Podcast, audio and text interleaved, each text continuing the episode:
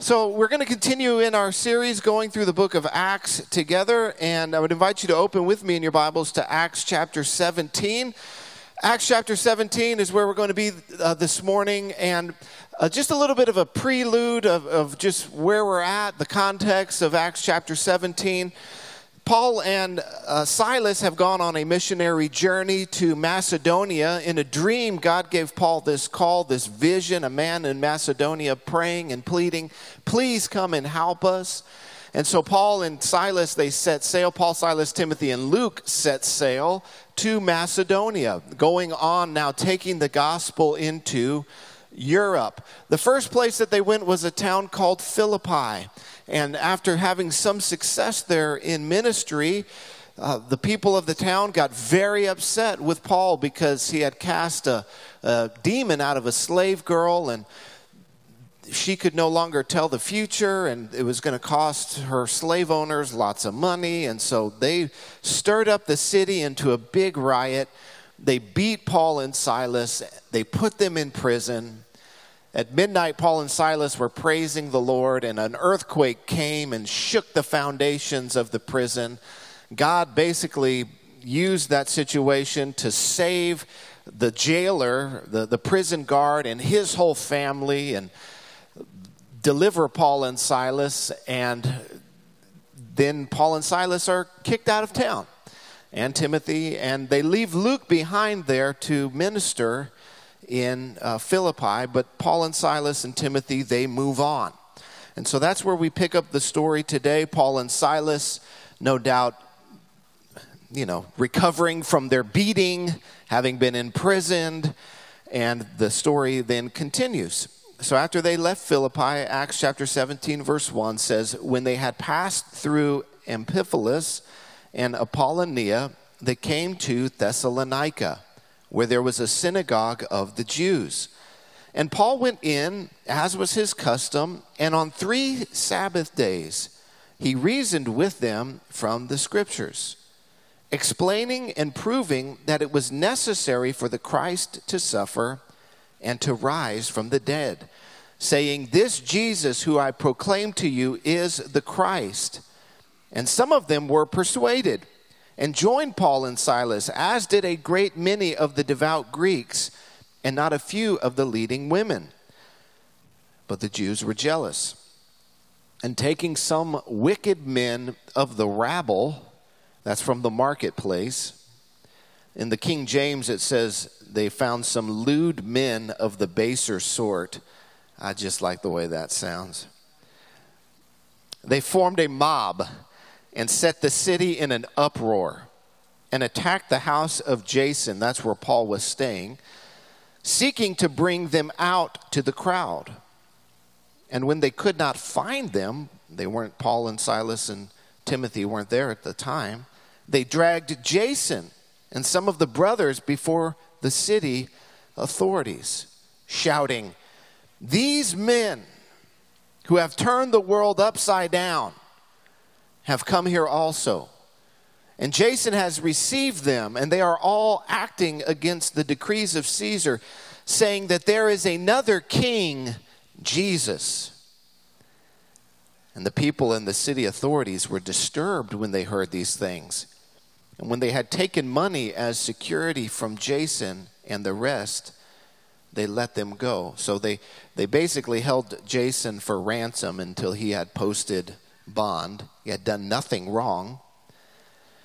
The story continues, verse 10 The brothers immediately sent Paul and Silas away by night to Berea. And when they arrived, they went into the Jewish synagogue. So they, they sent them out of town by night. They kind of hurried them out of town because things were getting too hot in Thessalonica. And so they went on to Berea. And when they arrived, what did they do? They went into the Jewish synagogue.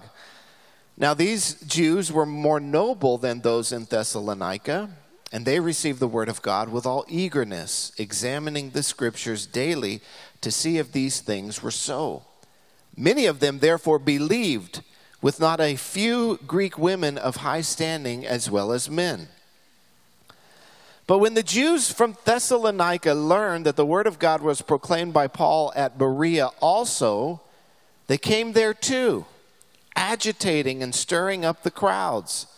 Then the brothers immediately sent Paul off on his way to the sea, but Silas and Timothy remained there. Father, we thank you for your word. Lord, help us uh, to be people of your word, to be people who follow you, to be people who are confident in you. And Lord, that you would use us as your people, Lord, to expand your kingdom and to proclaim your gospel and that we would see a harvest in our day and in our families and in our communities. In Jesus' name we pray. Amen.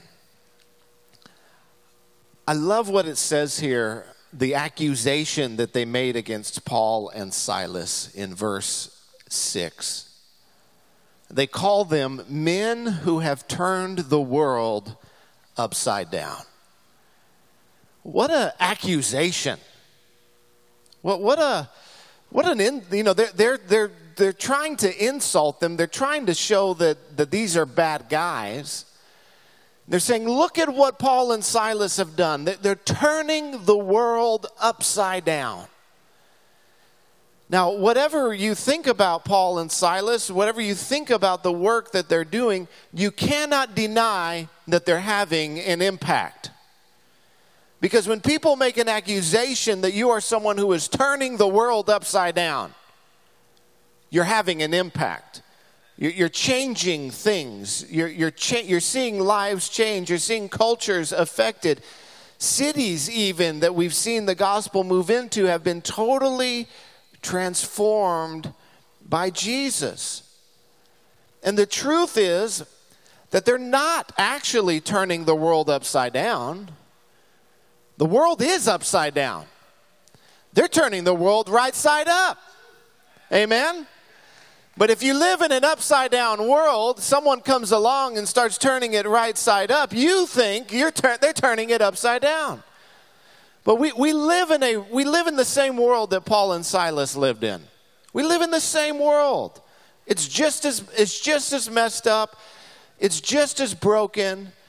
They had idolatry everywhere. They had sexual perversion everywhere. Their families were a mess. Everything was chaotic. This is the world that we live in, too. Now, the idolatry of our world isn't Greek goddesses and gods and huge temples. Somebody say football? Did somebody say football? Or am I just hearing things? Okay, somebody said it. Okay, let's go with football. These huge stadiums, right? Gathered together. Someone from the ancient world of, of this time, if they, if they came and saw what was happening in these stadiums, you know, pre pandemic, they would call that, a, they would call that a, a worship service. Men devote their lives to studying and, and learning about and, and following people who can throw a, a pigskin, you know, very far, or, you know, a 100 mile an hour fastball, or make some baskets. it, it is idolatry. Whatever your focus is, whatever is number one in your life, is it Christ or is it something else?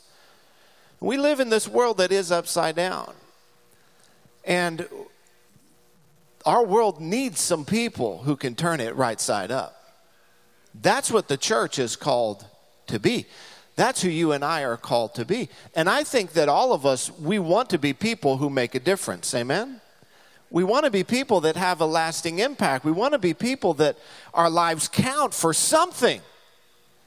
Our lives count for something. And so I want to share with you from, from this passage uh, three things that I see in the life of, of Paul and Silas, these men who were accused of turning the world upside down, and things that we can look at from their life and that we can apply to our own lives and be used by God to turn our world that is upside down, upside down again, which means that we're turning it right side up. So, the first that we see that they are doing is that Paul and Silas Paul, especially as he's the leader here, he is totally surrendered to God. He is 100% totally sold out to God. Period. Done. Finished. Whatever it is that Jesus says, that's what he's going to do. There's no debate, there's no question, there's no what there's got to be some kind of loophole for me to get out of this. Paul is someone who has completely surrendered his life to God. God's calling on his life, the Great Commission to go into all the world and to preach the gospel. He has thrown his, his lot into the fire and he has said, I am pursuing Christ, no turning back, zero. I'm, I'm going on, I'm pressing on. And so it doesn't matter that he just got out of jail. Like he was just in jail for preaching the gospel. It doesn't matter that he's been beaten illegally, wrongfully, for doing a good thing. It doesn't matter. Paul continues to press forward and to preach the gospel. It doesn't matter that he starts everywhere he goes, there's a riot that breaks out. When he goes into Berea, what you know, he doesn't stop and think, you know what, maybe we need to reevaluate the way we're doing ministry here. It seems like everywhere we go, we're getting beat up, we're getting thrown in jail, riots are being started, we're having to leave the city at night. You know, Paul's whole life has been this in the ministry. You, you think about the, the, the places that he's gone. In Antioch, there was persecution and there was violence. In Iconium, there was an attempt on Paul's life. He had to flee in the middle of the night. In Lystra, he was stoned and left for dead. Philippi, beaten and thrown into jail. Now into Thessalonica. Again, the, his followers now are, are suffering for following Christ, and, and he has to leave at night. And the next day, a, couple days later, he shows up in Berea, and the first place he goes is back to the synagogue. And the first thing that he does is he begins to preach the gospel. It, it doesn't matter what's happened in the past. This is what Paul wrote about in, in Philippians. If, if you have your Bibles this morning, flip over with me to Philippians. I don't have this uh, passage on the screen today. But Paul writes in Philippians in chapter 3, he, he lists his resume, which is quite extensive. He says, uh, 1 Corinthians chapter 3 and verse 4, he says, Though I myself has reason, have reason for confidence in the flesh, if anyone thinks he has reason for confidence in the flesh, I have more. Circumcised on the eighth day of the people of Israel, of the tribe of Benjamin, a Hebrew of Hebrews as to the law, a Pharisee, as to zeal, a persecutor of the church, as to righteousness under the law, blameless. Verse 7 But whatever gain I had, I counted as loss for the sake of Christ. Indeed, I counted everything as loss because of the surpassing worth of knowing Christ Jesus my Lord. For his sake, I have suffered the loss of all things and count them as rubbish in order that I might gain Christ and be found in him, not having a righteousness of my own that comes from the law, but that which comes through faith in Christ, the righteousness from God that depends on faith, that I may know him in the power of his resurrection and may share in his sufferings becoming like him in his death, that by any means possible I may attain the resurrection from the dead. Verse 12, not that I have already obtained this or I'm already perfect, but I press on to make it my own because Christ Jesus has made me his own. Brothers, I do not consider that I have made it my own, but one thing I do, forgetting what lies behind and straining forward to what lies ahead, I press on towards the goal for the prize of the upward call of God in Christ Jesus. Let those of us who are mature think this way. This, this should be the mindset of the mature Christian. Amen? That, that whatever the price, whatever the cost, whatever, we have totally surrendered to God. And that we will forget what lays behind and that we will press on. We will strain on. We, we, will, we will move forward no matter what because God has called us to be His people. He's given us the Great Commission. He's declared that we should be salt and that we should be lights in the world that we would not be distracted by this or by that. Paul was not someone who was distracted, he was laser focused and surrendered to God. The second thing that we see here is that he has an unwavering confidence in God's word. An unwavering confidence in God's word. Well, what did he do that was turning the world upside down? What did he do? Did he start riots? No. Did he, did he gather a militia to overthrow Rome? No. What, what did he do that was so scandalous, that was so crazy, it was turning the world upside down? He opened the book, he opened the word, he preached the scriptures. That was it. That was all he did. Everywhere he went, he opened the Word of God and he preached the gospel of Jesus Christ. He had confidence in the Word of God, he had confidence in the gospel.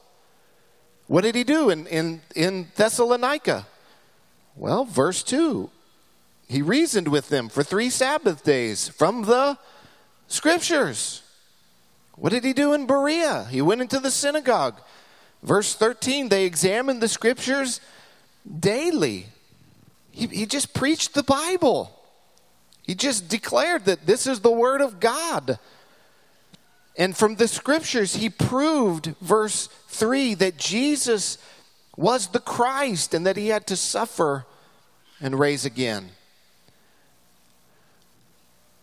He took the Old Testament scriptures, that's the scriptures that they had at the time, and, and he went to places like Isaiah chapter 53, talking about that the servant of the Lord would have to suffer and would have to die. He went to places like uh, Psalm 22 that talks about how Jesus was pierced, or the, the Messiah would be pierced, and, and that he would be beaten beyond recognition, and that even his own bones would be counted and exposed through the suffering that he endured.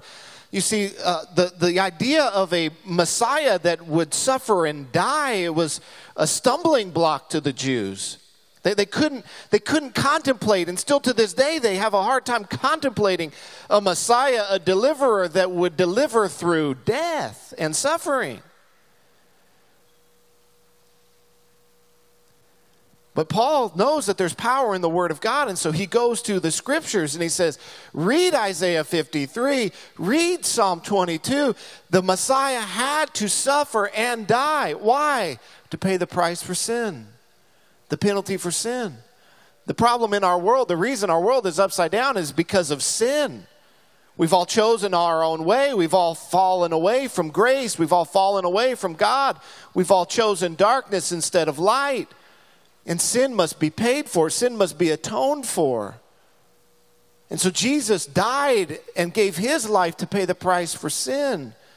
But he didn't stay dead. Amen. Paul also explains to them and shows them that he must raise from the dead. Psalm chapter 16, Psalm uh, 110 talks about how that though the, the, the, the Messiah will die, that he will not see corruption, that he will be raised again to new life. And so Paul explains this to them, explains it to them clearly.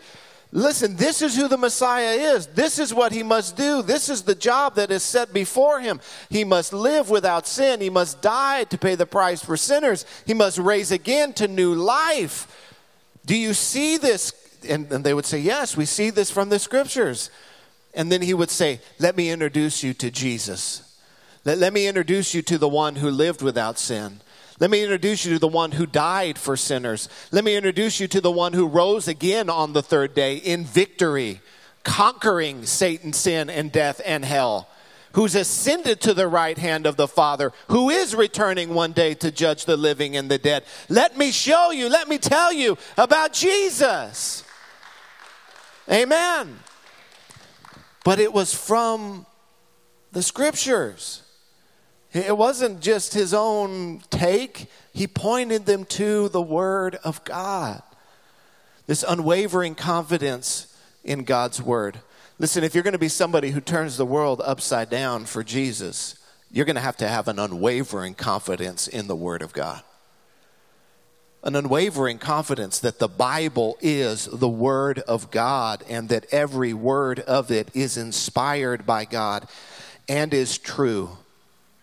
And as they preach this message, they preach that Jesus is seated on the throne, that he is high and exalted that he's not buried in a tomb, but he is in heaven, and that he rules and reigns with all authority and all power and all dominion, and that he even rules and, reign, and reigns as the sovereign God over even the governments of this world, including even in their day, Caesar. And so their message was not simply that Jesus is the suffering servant, but that Jesus is the King of kings and the Lord of Lords. And this is the message that ends up throwing the whole crowd into a riot and, and having the, the city uh, leaders kick Paul out of town when they hear that he's telling them about another king. A king that's above Rome, a king that's above Caesar. Jesus Christ, the King of Kings. And when we are brought into the family of God, when, when we become part of the kingdom of God, our first allegiance, our primary allegiance, is to Jesus Christ above all. Above all. Jesus above all. He is the King of Kings, He is the Lord of Lords. And where does this come from? It comes from an unwavering confidence in the Word of God. And so, if we're going to turn the world upside down for, for Christ, putting the world right side up again, we've got to know the Word of God. Do you know God's Word? Do you know the Scriptures? Do you know the gospel? Let me tell you something there's no shortcuts to knowing the Word of God. There's only one way. It's time. T I M E, time. You got to put the time in. You got to spend time in the Word. That's the only way. It's the only way. I wish there was another way. I wish I could plug a USB drive into you and just download everything and you're good to go. All 66 books. That's not the way it works. If you're going to know God's Word, if you're going to have this unshakable confidence in the Word of God, if you're going to be used by God to turn the world upside down, you got to put the time in to study God's Word. Are you studying God's Word? When you look at your day, when you look at your week, where are you spending your time? Where are you putting your time in? Are you investing it into things that matter, eternal things, the things of the kingdom of God? Or are you being distracted by other things? It's easy to get distracted. I get distracted. But we must remind ourselves of why we're here. We're here to change things. We're here to impact our families. And it doesn't start, change, it doesn't start in Washington, D.C. Change starts in the human heart. That's where change starts with each one, each person, soul by soul, receiving the gospel of Jesus Christ. If we're going to if we're going to be able to share it, if we're going to be able to serve people with the truth, we ourselves have to put the time in. You know, if, if I could come up with a system of, you know, understanding the Bible in two easy steps, man, I could be a millionaire. You know, people are always looking for shortcuts on this thing. There's no shortcuts. It's just time. It's just time. Time in the Word and time in the presence of God. You know, it's not just it's not just dead, dull um, intellectualism. It's it's praying in the Spirit and and seeking the Lord in prayer and inviting Him in to your time in His Word and, and asking Him to be your teacher and asking Him to instruct you. Flip, flip, over, flip over with me quickly uh, to Psalms 119. Psalm 119. I'm going to read the whole thing this morning. No, I'm just kidding. Just kidding. we have another service, so um, and you guys are smart. You come to the first service because you know I have to end at some point. Psalm 119, verse 33. This is a prayer we should always pray when we open God's Word to spend time in His book. Teach me, O Lord, the way of your statutes, and I will keep it to the end. Give me understanding that I may keep your law and observe it with my whole heart. Lead me in the path of your commandments, for I delight in it. Verse 36 Incline my heart to your testimonies and not to selfish gain. What a prayer! What a prayer. Lord, help me to be in love with your word. Lord, let the, let the disposition of my heart be towards you and towards your kingdom and towards your word, and not to just selfish gain, not, not to just materialism, not to just focusing on my career and, and, and, and me accumulating and making a name for myself and all of these other things. Lord, transform my heart. What a prayer. Turn my eyes from looking at worthless things. I mean, this guy is writing in a day where the leading technology was paper and pen, right? Like they didn't have television, they didn't have newspapers, they didn't have radio, they didn't have computers, they didn't have the internet, they didn't have Netflix, they didn't have cell phones, right? What, what nevertheless, nevertheless, his prayer is turn my eyes from looking at worthless things, of being distracted, of, of my attention being put on things that do not matter. Listen, if he had to pray that, when would, when, the, when would this have been? A thousand years before Christ? If he had to pray that, okay, then how much more do we need to pray that now? Give me life in your ways. Confirm to your servant your promise. That means establish the truth of your word in my heart. Help me to believe the promises of God that you may be feared Turn away the reproach that I dread, for your rules are good. Behold, I long for your precepts. In your righteousness, give me life. So, when we talk about spending time in God's Word, I'm not just talking about a, a cold, dead intellectualism. That's not going to do anybody any good. That's what the Pharisees had. They had everything in their head, but it wasn't transforming their hearts. Now, when we come to God's Word, we engage with the Holy Spirit. We ask Him to move in our heart and in our lives, to give us knowledge, to give us understanding, to give us revelation, to transform our hearts. That's what all of us need. heart transformation all the time, every day. And that's what our world needs is a transformation of the heart. Do you know the scriptures? Do you know the gospel? Do you have an unwavering confidence in God's word? You say, I'd like to be someone who is used by God. You got to get in the word of God. My great grandfather was a missionary. He started churches and Bible schools all over the world. At a graduation of one of his Bible schools, he asked the Bible school students this question, the graduating class. He said, How many of you have read through the Bible 100 times? They all laughed. They all chuckled. Read the Bible a 100 times, goodness gracious. He said, How many of you have read the Bible 50 times? They all kind of shifted in their seats nervously because they could see where this was going.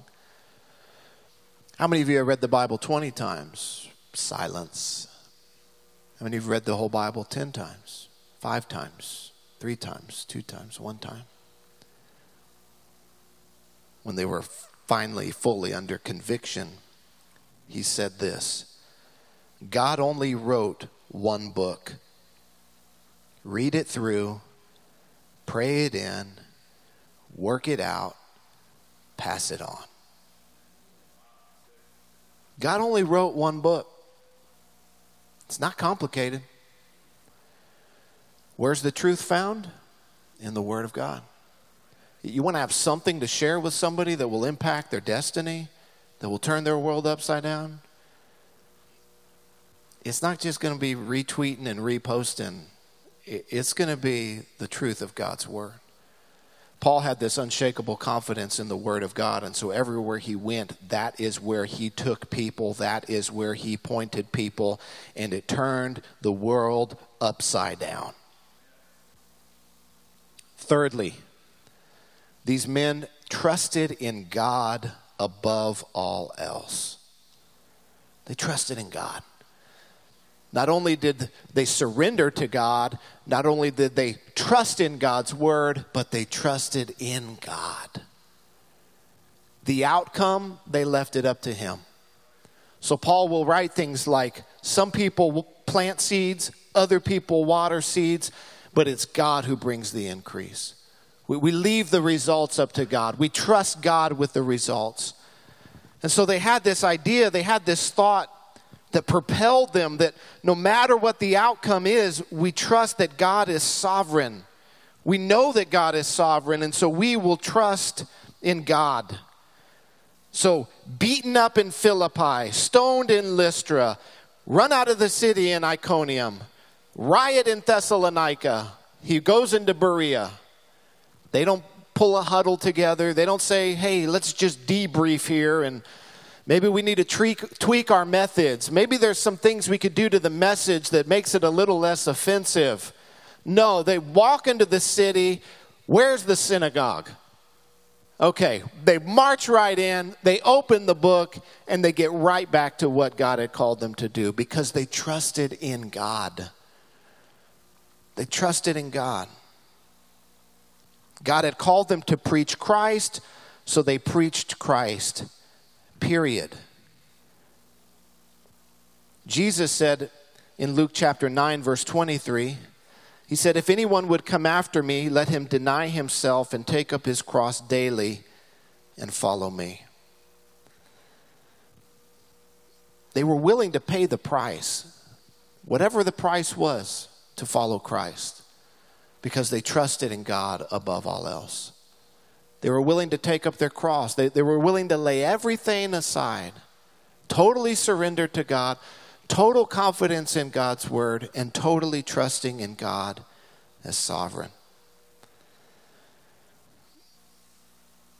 What's amazing to me is that everywhere they went, simultaneously, things went really, really good and really, really bad at the same time.